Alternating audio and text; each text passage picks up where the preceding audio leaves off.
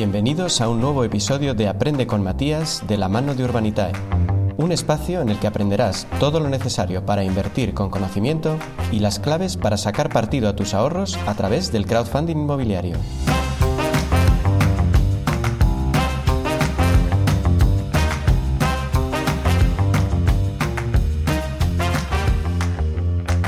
Ya sabemos que a la hora de invertir, mantener la cabeza fría y tener cierta disciplina es fundamental. El premio Nobel de Economía Daniel Kahneman explica que los inversores somos propensos al exceso de confianza.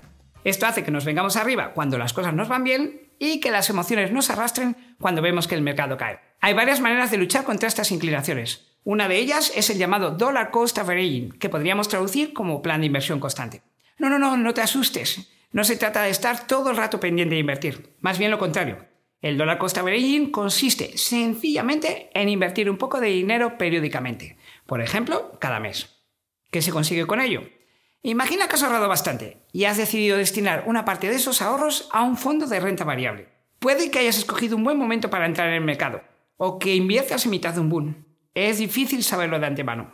Con el plan de inversión constante reduces este riesgo. Al invertir un poco cada mes te aseguras de comprar más acciones cuando los precios están bajos y menos cuando están altos.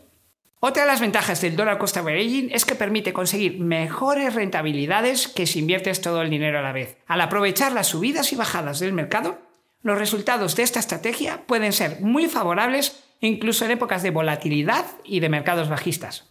Combinado con un horizonte a largo plazo, el plan de inversión constante es tu mejor aliado a la hora de invertir.